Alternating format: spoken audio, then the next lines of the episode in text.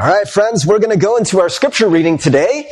Uh, we are continuing in the gospel according to Matthew. We're going to read chapter 3, verses 7 through 12. Uh, we're going to read this in the NIV. Uh, so we encourage you to find uh, either a Pew Bible or um, if you want to look that up in a Bible app or if you happen to have the NIV.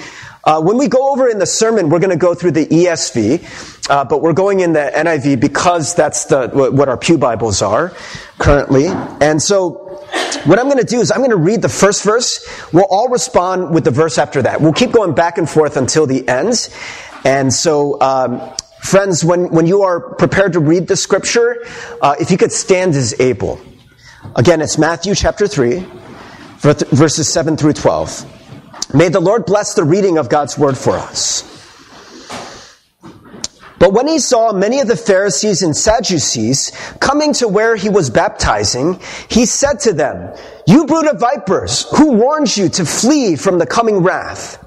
Produce fruit in keeping with repentance. And do not think that you, you can say to yourselves, we have Abraham as our father. I tell you that out of these stones, God can raise up children for Abraham. The axe is already at the root of the trees, and every tree that does not produce good fruit will be cut down and thrown into the fire. I baptize you with water for repentance, but after me comes one who is more powerful than I, whose sandals I am not worthy to carry. He will baptize you with the Holy Spirit and fire. His winnowing fork is in his hand, and he will clear his threshing floor, gathering his wheat into the barn and burning up the chaff with unquenchable fire. The word of God for the people of God. Thanks be to God. Amen. You may be seated.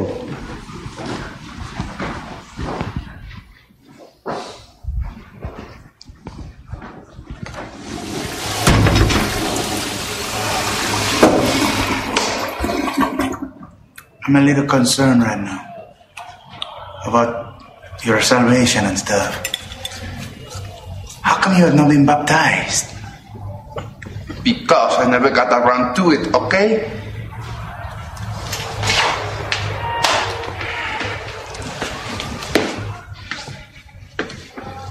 I don't know why you always have to be judging me. Because I only believe in science. But tonight, we are going up against Satan's caveman. And I just thought it would be a good idea if you. Felicidades.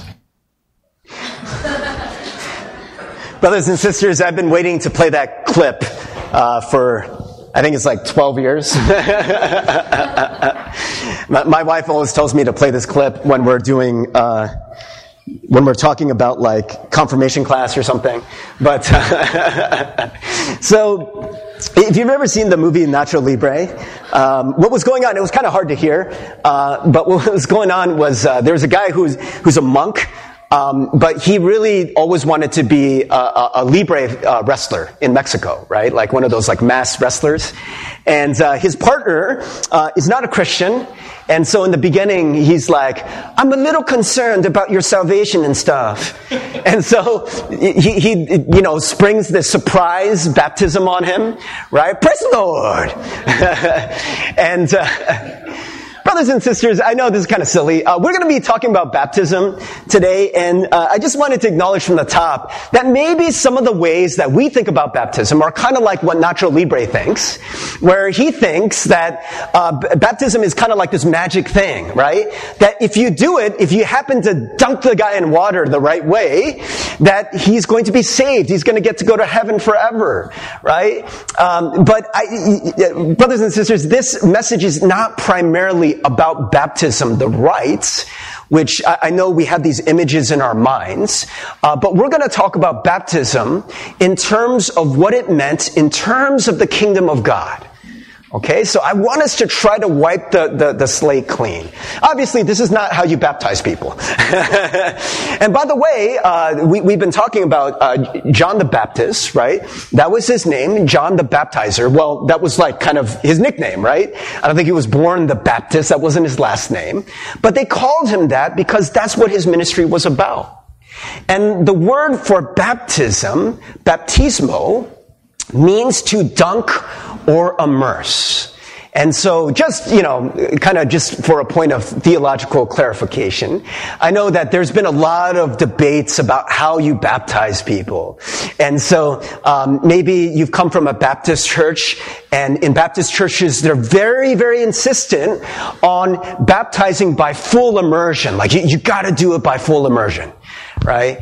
Um, and to be honest, uh, you know, Methodists oftentimes, I mean, we don't do this, but, you know, we just kind of take some water and sprinkle it on their head. And some people are like, what is that? It's not baptism. And by the letter of the law, they're actually right. Right? So, uh, you know, if we wanted to kind of translate it into English, John the Baptist would be John the Dunker.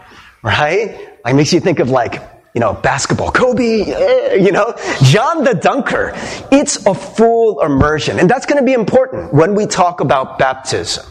Uh, but again, brothers and sisters, what we are talking about here, and you'll see it, that we're not talking about, um, this rite that we do to babies or this rite that we do to kind of ensure eternal salvation, at least not the way that John was doing it. Um, and so let, us take a look at what uh, it's about. And brothers and sisters, I'm making the contention, I'm trying to argue that what the Gospels is really about is about one of these words, right? And, and last week we, we went over this. And just as review for those of you who weren't here. And also because I know what I shared last week might be a little hard for us to understand. But if we don't get this, then the Gospels do not make sense. They do not make sense. A lot of the teachings, a lot of things Jesus does, we're just curious at it. We're like, well, how does this fit in the normal stories that I hear? Right? And, and, and the normal gospel that most people hear. I was reading this book uh, this, this past week uh, called uh, The King Jesus Gospel. And uh, the King Jesus Gospel tries to argue that what we call gospel is not actually gospel the way that the original uh, writers of the, the, the, New Testament meant it. Right? That uh, what we call gospel is actually a plan for salvation. Right? So haven't you heard, you know, maybe that the gospel is something like this? That if you believe in what Jesus did for you on the cross, that, that he died for your sins, and if you believe that, it doesn't matter what you do, but just believing that, you will be saved forever and you will get to go to heaven. Right? Isn't that what most of us think is the gospel? Right? But it's kind of astounding how many times that appears in the gospels, which is very, very little. Right? I mean, there's John 3.16. Don't get me wrong. It's in there. Right? But have you ever wondered why Matthew, Mark, Luke, John is not called a gospel? What is it called? It's called the gospel according to Matthew. The gospel according to Mark. The gospel according to Luke. The gospel according to John. Right? Gospel means good news. And what, what N.T. Wright talks about is that in the ancient world, um, you would have people who would have a gospel, good news, and they would go gospeling. What does that mean? Uh, another word that we have, and the word they would have used in the ancient world, would have been what we understand as a herald. Right? Somebody who goes around proclaiming important news. They didn't have the internet back then, right? They didn't have newspapers. So instead you would have heralds who would be like, hear ye, hear ye, I have important news. Good news, everyone! Alexander the Great won. Right? There's a great battle, and the fate of the whole world was in the balance, and good news, Alexander is now the king right? Or Caesar Augustus is the son of God. They would say stuff like that, right? And so when you see stuff in the Gospels, in the New Testament, where they talk about the good news, people in the ancient world would have understand that. They would have understood that in many, many cases, that kind of proclamation was trying to tell you, you have a new king right? And so, um, in, in the, the, the King Jesus gospel, in this book, he says, I know, I know this sounds like, like a duh statement, right? But this blew my mind. You know, just one day I was like reading the gospels and I had this thought. What if the gospel according to Matthew, the, mass, the gospel according to Mark, the gospel according to Luke, the gospel according to John is the gospel. And you're like, well, yeah. but we've reduced the, the, the gospel into like, you know, a one sentence or a four point plan of salvation. And, you know, brothers and sisters, that's not wrong, right? But at least according to this author, he's saying like, that's not wrong. That's just not the gospel. The gospel is bigger than that. Yes, that's part of the gospel. But the gospel is the whole story of Jesus and how he is trying to fulfill the story of Israel. It is bigger than that, right? And so I was trying to prove this point last week that out of these words, which one do you think appears the most in the New Testament? So we went over this last week. And for many of us, the, our understanding of, of gospel has to do with grace, right? We're like, it's all about grace. And grace appears in the Bible a lot, but I, I just, I, I made the font size reflect the number of verses where these four words appear in the New Testament. And it looks like this right? Grace only appears three times, so you can barely see it. But the word kingdom, that's a 120 font, right? Just to kind of prove to you what the gospels are actually about. It's about the kingdom, right? And, and one of the arguments that I'm trying to make is that consistently, the kingdom, this message, this is one of the most offensive, one of those mo- most controversial, one of the most difficult messages for us to hear. So much so that I tried to argue last week, and I'm going to try to convince you this is why they killed Jesus. They didn't kill Jesus because they're bad people, right? Or they thought Jesus was a bad person. They killed Jesus because he was trying to take away their kingdom. And one of the cases, one of the things that I think we do in this world and in all worlds, in the Roman world, in the Jewish world, in the Christian world, is we're always trying to blunt the impact of the gospel of the kingdom of God. We have to. We have to. Because we want to. We are prone to. It is the way our society is set up to preserve our kingdoms. And so what we're trying to understand and what I think you're going to see is how baptism is entrance into this kingdom. Okay, now I promised you I would do something last week that I get, didn't get to last week, and so I want to make good on this promise. I want to explain to you why in Matthew uh, that Jesus is, is quoted as saying, "The kingdom of the of heaven is here, is at hand." Right, as opposed to the kingdom of God, as it appears in Luke and Mark. Right, because that has really screwed us up we think like, oh, kingdom of heaven. That's like the cloud city that you go to after you die, right? With the angels and the harps, right? And that's what a lot of us think, right? But um, I want to explain to you um, what that really means. And so, first of all, it doesn't say the kingdom of heaven. It says the kingdom of the heavens, plural. That's important, right?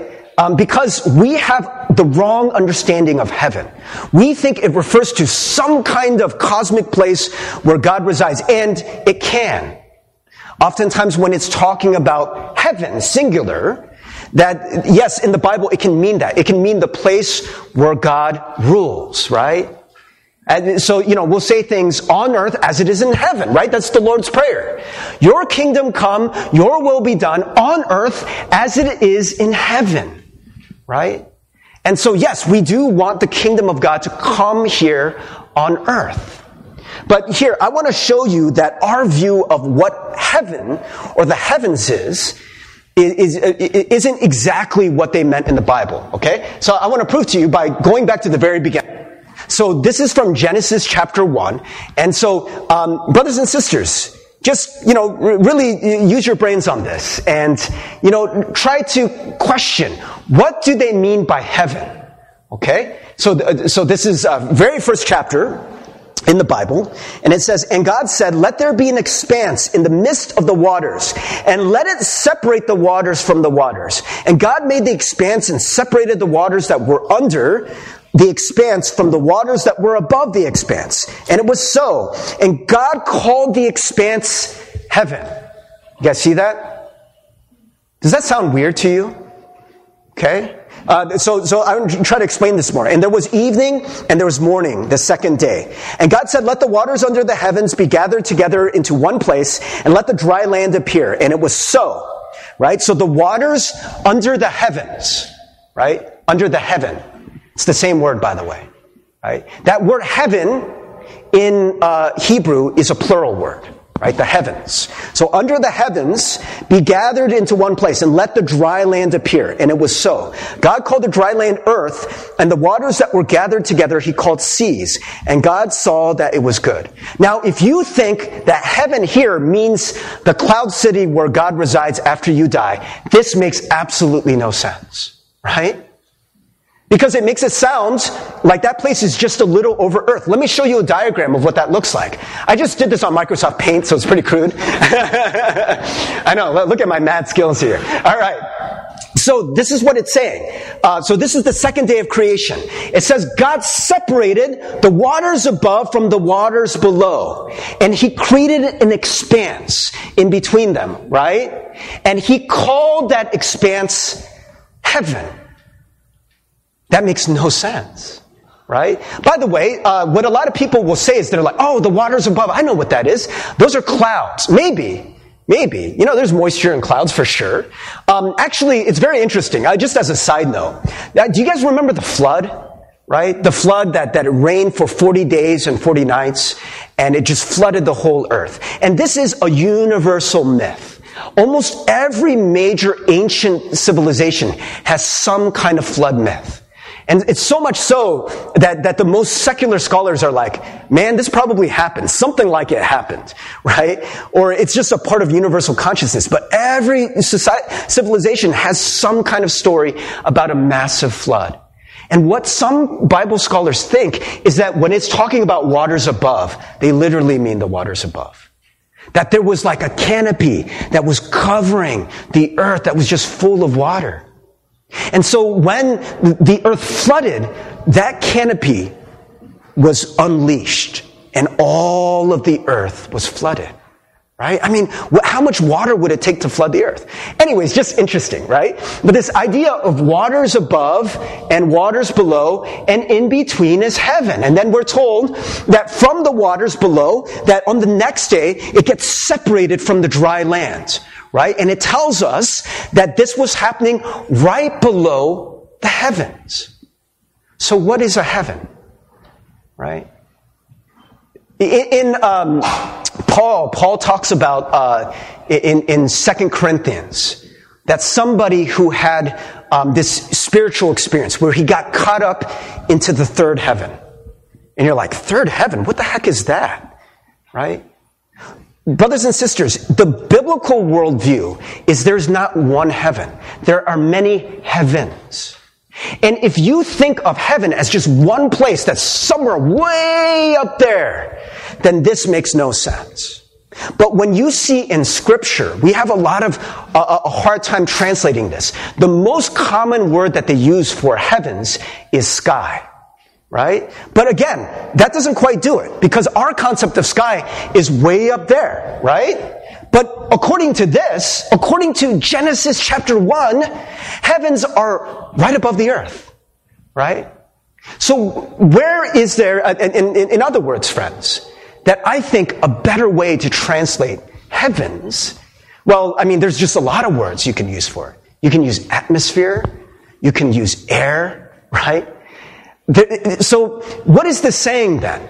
If God is meant to rule in the heavens, plural, where is God supposed to rule? Where is God supposed to rule? Just way up there? Somewhere way, way, way, way in space. After we die, we go there. That's where God has ultimate power. Or does it mean that God is supposed to rule here? Everywhere. Every heaven. Everywhere where air touches. That is where God is meant to be king. Right? That is a, much more challenging and subversive message than, oh, God is just ruling someplace after we die. Because if you believe in that kind of kingdom, well, you don't have to give up this kingdom, right? But if you are saying the kingdom where God reigns is meant to come here, your kingdom come, it must mean my kingdom has to go. And so just want to show you, brothers and sisters, why we keep trying to make the kingdom of God not here. Right? But the message is the kingdom of the heavens is at hand. It has come. It has arrived. Jesus is coming and he's coming to change everything. Right? So, so with that in mind, let's go back to uh, the, the scripture that we read today. But when he saw many of the Pharisees and Sadducees coming to his baptism, he said to them, You brood of vipers, who warned you to flee from the wrath to come? Bear fruit in keeping with repentance. Now, brothers and sisters, this is John the Baptist, and John the Baptist was getting really popular. And some religious leaders, Pharisees and Sadducees, very, very well respected teachers of Israel, and they come, and John the Baptist does something that would have sounded so weird. I mean, brothers and sisters, talk about taking a kingdom and turning it upside down. These are the most respected people, right? And John calls them the children of vipers. That's what it means. Brood of vipers means the children of vipers. Now, you probably know from Genesis that we mentioned before, right? That the deceiver, the original deceiver, was a snake, right? To call the most respected religious leaders the children of snakes is highly offensive. And it, frankly, it doesn't make sense. Is it because they were bad people? Well, you know, I mean, later on, Jesus is going to call them hypocrites and things like that right? But these are people who looked the part. They sounded the part. They had nice robes and they had that, the, the long flowing, the, the really like wise looking beards, you know, that you could scratch when, you, when you're thinking about scripture and how to interpret it. Hmm, what does that mean? You know? And these guys were doing lots of holy stuff. And so that John would come and call them, you are the children of vipers. You know, I mean, he is really uprooting the system here. Who warns you to flee from the wrath to come? Oh my gosh, we don't talk this way. Man, if you talk this way in church, you know, people will just stop listening. You know, they're like, who talks about wrath anymore? But he's like, man, there is a reckoning coming. What kind of reckoning is he talking about? If his message was heralding the kingdom, make no mistake, this is what he's saying. You are an enemy of the king. This is the wrath. The king is going to come and he's going to clear house. He's going to come and he's going to defeat his enemies. And he's calling the religious leaders his enemies. Oh my gosh, this is crazy, isn't it? And then he says this, word, bear fruit in keeping with repentance. Now, brothers and sisters, we are very tempted to hear passages like this and be like, yeah, no duh. Pastor Steve, Jesus was trying to get rid of the Jewish religion. He was trying to get rid of this old school worldview, right? And what a lot of us do is we're like, yeah, yeah. So Christians came along and we cleared house, right? And we just got rid of all the Jewish stuff, right? But I don't think that's what he's talking about. You can think that if you disregard what it means for the kingdom of God. What, it's not just the kingdom of Israel go, it's all kingdoms go. The kingdom of Rome, the kingdom of America, the kingdom of Korea, the kingdom of Steve, all of those must go. That is much more challenging than just saying, oh yeah, yeah, we have a new religion. By the way, we've tried to do this all the time. Look, at what happened with Christianity. In, uh, when Constantine came to power, all of a sudden, overnight, Roman Empire becomes Christian. Now we have to get rid of all the language of kingdom of God. Because it doesn't make sense. The dominant kingdom is now all Christian. And brothers and sisters, this is what we did. We took um, old religion, the religion of, uh, of Rome, and we just slapped a Christian name on all of it. A lot of it, okay? It's not entirely that. But even look at Christmas, right? Uh, many scholars back in the day, before uh, Christianity became the dominant religion of, of Rome, they actually thought Christmas was in the spring, right? Most scholars thought that. Uh, now, we're not really sure. Nobody really knows when Christmas is. But why is it December 25th? Because that's when the pagan holidays were already happening. So we took a pagan holiday, and by the way, you know what they did in that pagan holiday? Guess. They dressed up trees and they gave away gifts. Why do you have a tree in Christmas? Do you see a tree in any of the Bible? Right? It's a Roman holiday that we took and we dressed up and we made it Christian. Now, I still celebrate Christmas. I love Christmas, okay? I'm not telling you to stop celebrating Christmas. I'm telling you that this is what we always do. Instead of challenging our worldview, we take our worldview and just slap a Christian label on it. Right? So why do our churches look like this? Do you see anywhere in the Bible that a, a, a, a, church should look like this? Did the Jewish temple look like this? No. Jewish temple was round. It didn't look like this. This looks like a Roman basilica. Because you had all these Roman basilicas where you used to meet and you used to worship those gods. So overnight they're like, well, we can't worship those gods anymore because now we're Christian. So they took all the Roman basilicas and they made them into churches. Right? We always do this, right? And brothers and sisters, in many ways, what I'm trying to say is that when we take our power and we really challenge it, it is a complete revolution. But we never really want to do that, do we? We never want to get rid of power. But this is absolutely what Jesus was doing. He was coming to clean house. Now, it's very interesting the language you hear. You see brood of vipers. So you, you children of vipers who warned you to flee from the wrath to come, bear fruit in keeping with repentance. And then the next part, it says, and do not presume to say to yourselves, we have Abraham as our father. For I tell you, God is able from these stones to raise up children for Abraham. Why is he so obsessed with children? Because this is where the power of the kingdom of Israel comes from. Uh, I got this from Richard Rohr, but he talks about uh, four fundamental institutions that we have in society, four fundamental social structures that we have. That all societies have these four things, right? It's family or a kinship system.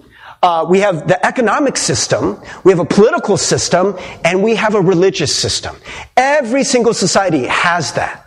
But in every single society, one of those will take the most power.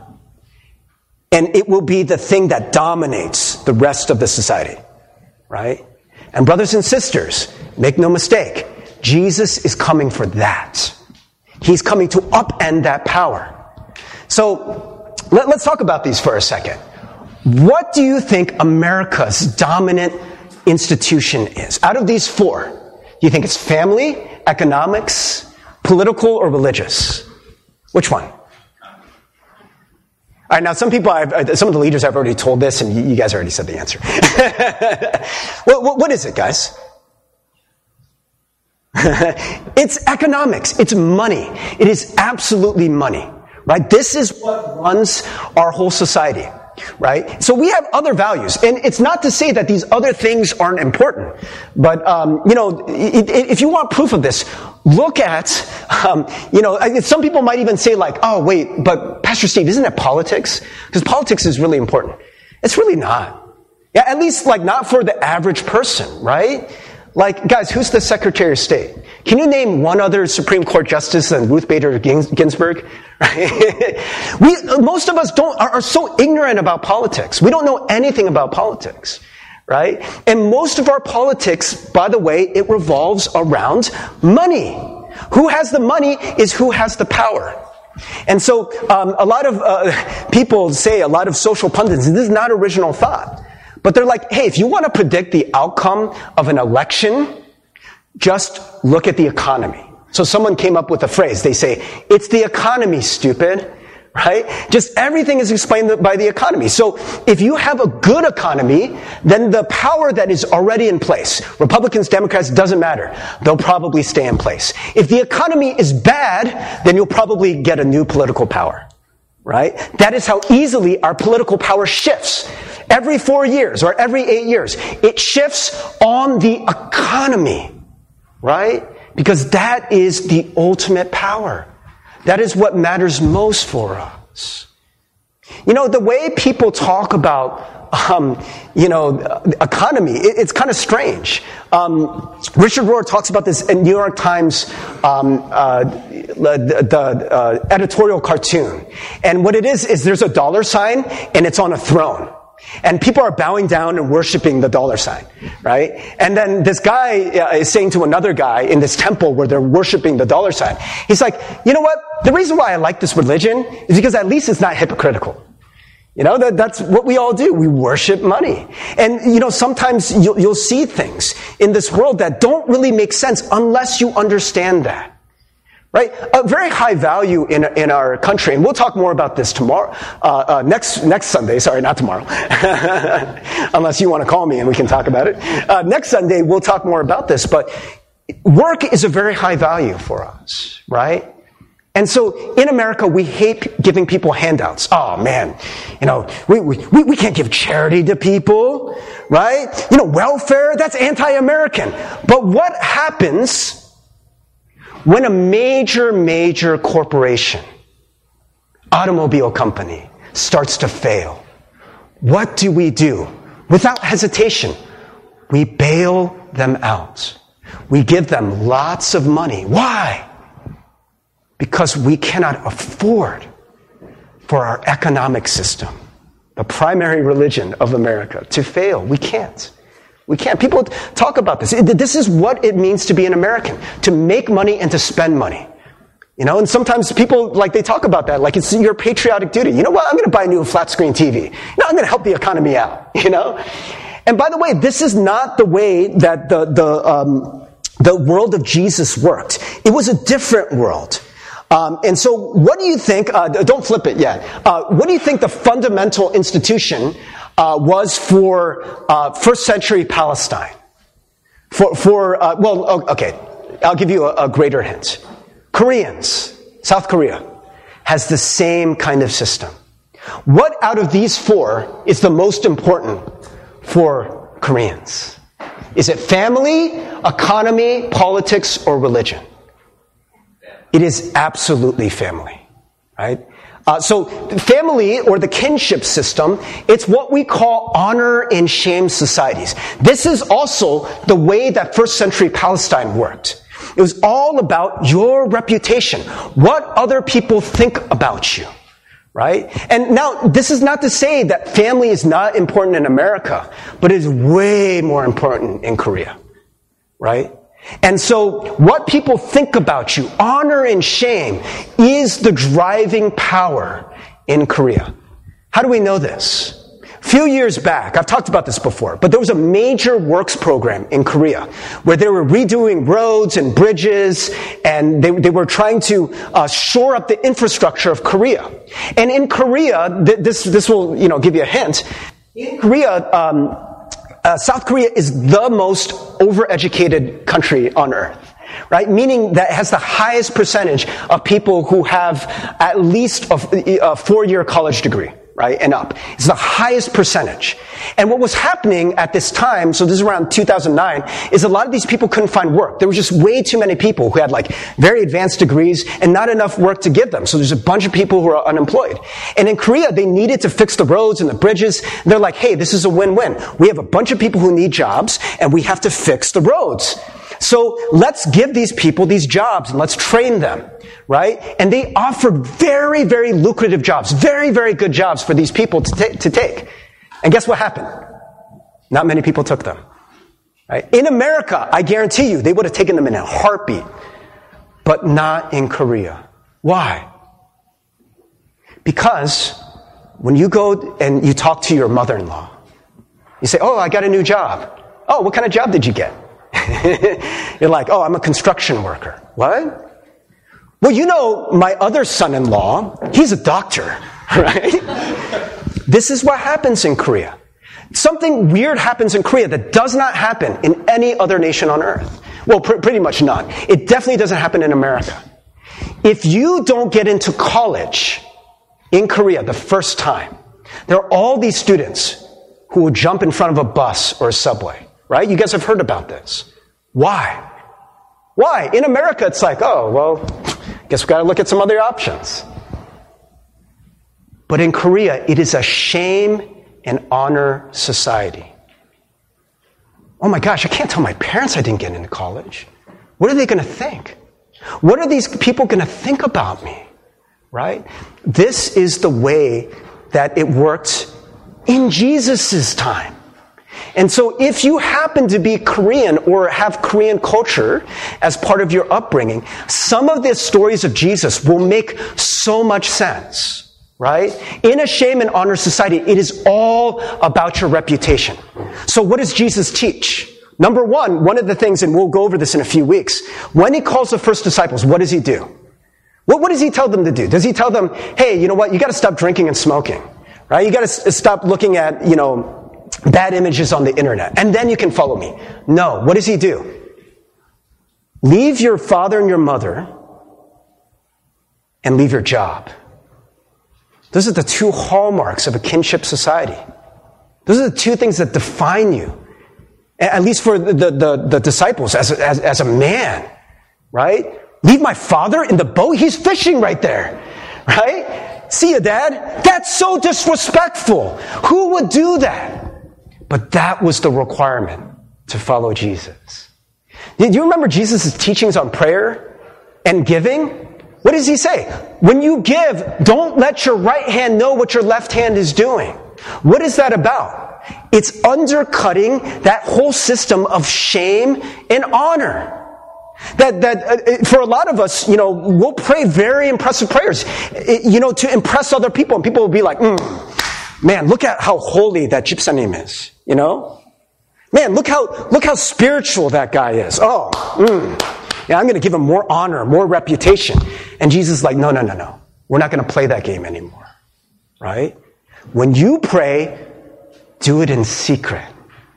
And then your Father who is in the heavens will reward you. He's flipping it upside down. Right? All of the traditional ways that we get power, Jesus has come for that. So, brothers and sisters, you get these nice religious people who are in these robes and they're telling people, hey, this is how you get your sins forgiven. Right? What did you have to do? You had to go through all of these elaborate things. And by the way, you had to pay the money when you did it. When you get to the temple, you have to pay an offering. And then you have to go through this complex ritual. You, you got to kill a bird or some animal, right? And you got to do the right prayers, right? And you got to go all of this through the religious authority. And what was John doing in that river? He was giving them a baptism for the forgiveness of sins. That would put the religious authorities out of business. Right? And so they come and they're like, hey, who's this troublemaker? Who's taking away our business, our way of life? And that's why he's like, hey, you brood of vipers, why'd you come? Hmm? What'd you come for? What did you think was going to happen? Right? And just think about how radical this is. In view of that, brothers and sisters, that we have made religion, we have made it about this whole system, right, that you have to come up to. And we use that. We use that as power. We think we are more spiritual than other people because we go to church or, you know, we're, we're, religious people. We have titles after our names or before our names. Oh, I'm a muksanim or something. I'm just absolutely, brothers and sisters, a part of that system. I have been for many years. I remember um, I used to go to these staff meetings at church. And uh, one of the staff meetings I went to, I, I, would dress just like this, right? Just like a regular dress shirt, slacks, right? And I went to one of the staff meetings, and one of these older, uh, like like elders in the church, he's not a pastor, But he was addressing me during the meeting and he was like, hey, hey, you, um, uh, you want, you want to share next? I was like, hey, you, excuse me, I went to seminary, right? You address me as muksanim, right? You address me as Reverend Hey You, right? I was so offended. So you know what I did? Every other staff meeting I went to, you know what I did? I wore a suit, right? So you're not going to look at me like a little kid. You're not going to look at me like you're inferior right? You're going to treat me with respect and honor. Oh my gosh, brothers and sisters, it's everywhere, right? It is a part of the way we live. And think about how radical it was what John the Baptist was doing. You, you, you, know how available God's forgiveness is for you? You know how plentiful it is? It, it's as available as this river. Just come into the river, right? And I'm, I will dunk you in this river and you're forgiven. Oh my gosh, that is so radical what he was doing. That's how available God is supposed to be. But, brothers and sisters, make no mistake. John the Baptist continues by saying, Okay, I came for um, baptizing you with water for repentance. But he's very clear. He said, You must produce fruit in keeping with repentance. The Greek word is worthy of repentance um, uh, it, in the weights of repentance. In other words, if you are going to live in this new way, your life must reflect that. And so he says, I come baptizing you with water for, for repentance to show you that it's a new world order, to bring you into the new world order.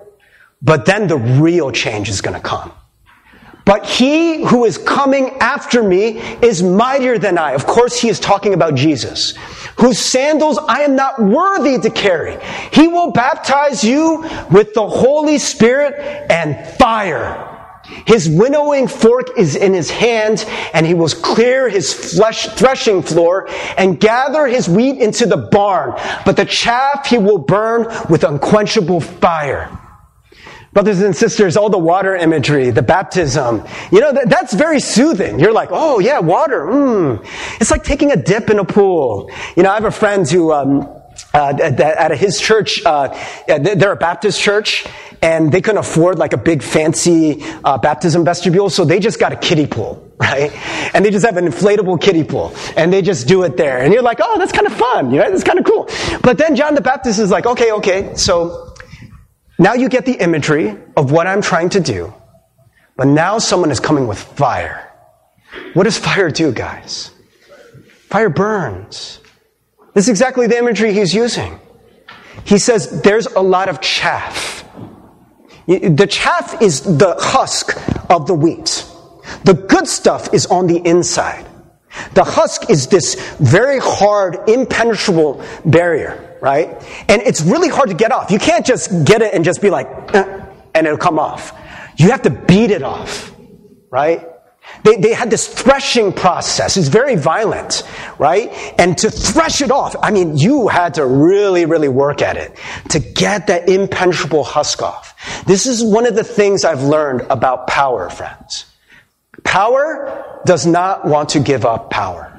Does not want to give itself up. That's what power is.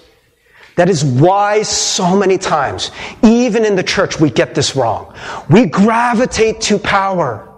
We make Christianity just another game of power. We ally ourselves with political power and we're not understanding what Jesus is talking about. So oftentimes, brothers and sisters, like it or not, this is what must happen. The way that Jesus is coming to change things is with fire. He's going to burn up the chaff. That is the impenetrable stuff that we do not want to give up. It's going to have to get consumed, right? But I want to be clear. I'm not talking about Jesus coming, and we're not talking about preaching fire and, and brimstone and damnation. We're not talking about that. What we are talking about is the Holy Spirit. The Holy Spirit and fire. That's what the Holy Spirit is going to come and do. It will change things, wreck things in your life. Things that you assumed were okay. Things that you assumed were good. That the Holy Spirit is going to come and be like, mm, no, I'm going to take over here. We're going to have to give up all those games. Maybe Pastor Steve really likes being like, hey, call me Moksani, right? I, I like, you know, when I go down uh, to eat, and all of the, the, the gypsanims and all the other church people are like, oh, muksanim, oh, come, you eat first. I used to go to restaurants and people would give me free food, right? They're like, oh, do you know who that is? That's Pastor Steve. And I'd be like, oh, yeah, that's right, it's Pastor Steve, right? I gotta give all that up. It's gotta burn up. It's gotta go away. None of that can be what I'm living on anymore. We have to live in a completely new way. Brothers and sisters, this is so radical. Who do you think was coming to that river? Do you think it was a bunch of people who had their lives cleaned up? No, a bunch of doctors and a bunch of lawyers. Did you know that in first century Palestine, 98% of the people were poor? And I'm not just talking about like they missed a couple, you know, weeks of rent or something like that. These people were destitute. They were unseemly. And John is like, come into the river and you can be part of the kingdom too. Would we like that? People came in just off the streets. They knew nothing about Christianity. Maybe it's a drug addict, somebody who's really wrecked their life, somebody who's like partying all night, and you know they were partying all night, doing all kinds of so-called unchristian things, and they come to church and you're sitting by them and, and you're sitting there, and this is what we used to do in an honor and shame society. We would go sit next to them and be like, man, you are so unspiritual. This is what we do in the church, don't we? Don't we do this in the church? We look at that person and say, You are unworthy of God's grace. But that is not Jesus' message. So, brothers and sisters, I just want to make this very clear. Let, us look at that whole idea of baptism um, and, and, just want to close with this. Um, so baptism is about three things. It is about death to the old self. Richard Rohr calls baptism a drowning ritual, right? Remember, we said it's an immersion. When you go down into the waters, make no mistake, your old life ends. Your old powers end. Your old allegiances, they are over. That's what baptism is supposed to be about. And then it is immersion into a new reality. That's why baptism, the, the imagery of it, is about full immersion into that water. When you're in that water, this is what the kingdom reality is supposed to be. Is there any place, any part of your body that doesn't get soaked by the kingdom reality? Of course not. Can you take your job and be like, mm, you can't touch my job? Can you take your personal internet habits and be like, mm, you can't touch my personal internet habits? Can you take, uh, can you take my unforgiveness? Oh, you can't touch uh, who I like and dislike. There is nothing in your life. There is nothing that you can keep from that. Your life is now soaked in the new kingdom reality right? And then the third is what we already said. It is available to everyone to everyone. All you have to do is come. All you have to do is be honest. We're going to talk way more about this, friends. Next week, I don't want to oversell this. um, yeah, Lord, forgive me. I know I have such a desire to just tell you how amazing next week is going to be because that's my ego, right? Oh, Pastor Steve's got a great message for you guys next week. Um, but friends, um, the message next week is going to be the most simple message you've ever heard. It'll be so simple. But just that simple truth, if it can go deep, as it did for me, it's completely changed my life. Completely changed my life. I mean, some of the things here, it's just so simple. You know, John's like, come into the water, the water's fine. And we make it so complicated. We make the barriers to God so great. We tell people to jump through all these hoops when He's just saying, come in, the water is fine. Right? But it is a new kind of reality that God wants to give you. And yes, there were some people who were threatened by that. Maybe you are too. But I know for a lot of people in Jesus' time, and maybe for you as well, where this message was life you're like, oh my gosh, I have been living in this old world. I have been so captive to what other people think about me, their opinions, their honor, their shame. All of this stuff gets put on me, the opinion of my parents. the opinion of my peers. Maybe there's some of us who are in a reality where we don't have a job, and now you have two strikes against you. In American society, because we're, we're, like, well, you're not making money. And then Korean society, we're like, oh, you're good for nothing because you don't have a job. Brothers and sisters, that does not change your reality in God. God wants to say to you, you are my child. And it has nothing to do with what you are doing or not doing. It is simply a gift I want to give you. Can we come into that new reality? We're going to sing a song, and I want to invite the praise team to come up.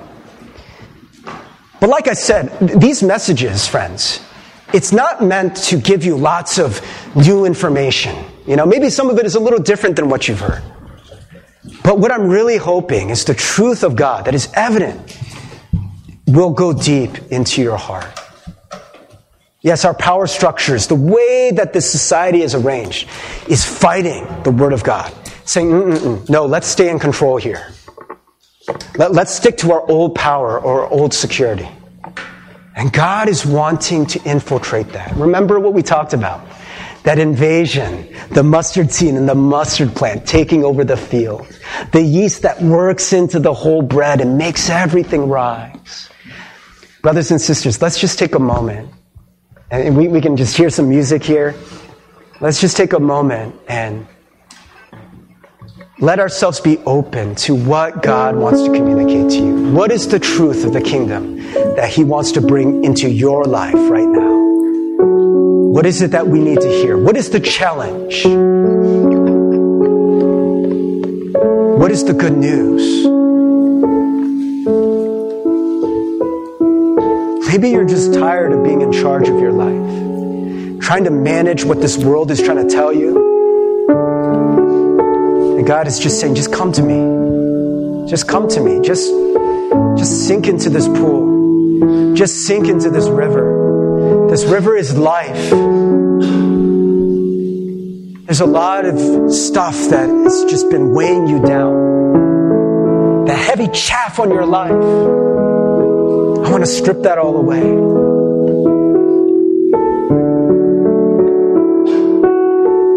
The old religion used to tell people, you got to work really hard at this. You, you, you, gotta, you gotta really clean up your life before you can come to this river.